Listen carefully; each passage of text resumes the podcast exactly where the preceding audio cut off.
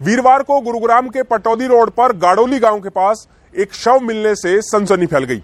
जब पुलिस को मामले की सूचना दी गई तो पुलिस मौके पर पहुँची और मौके पर देखा तो मृतक की गाड़ी सड़क किनारे खड़ी हुई है और गाड़ी से मात्र 20 कदमों की दूरी पर एक व्यक्ति का शव पड़ा हुआ है।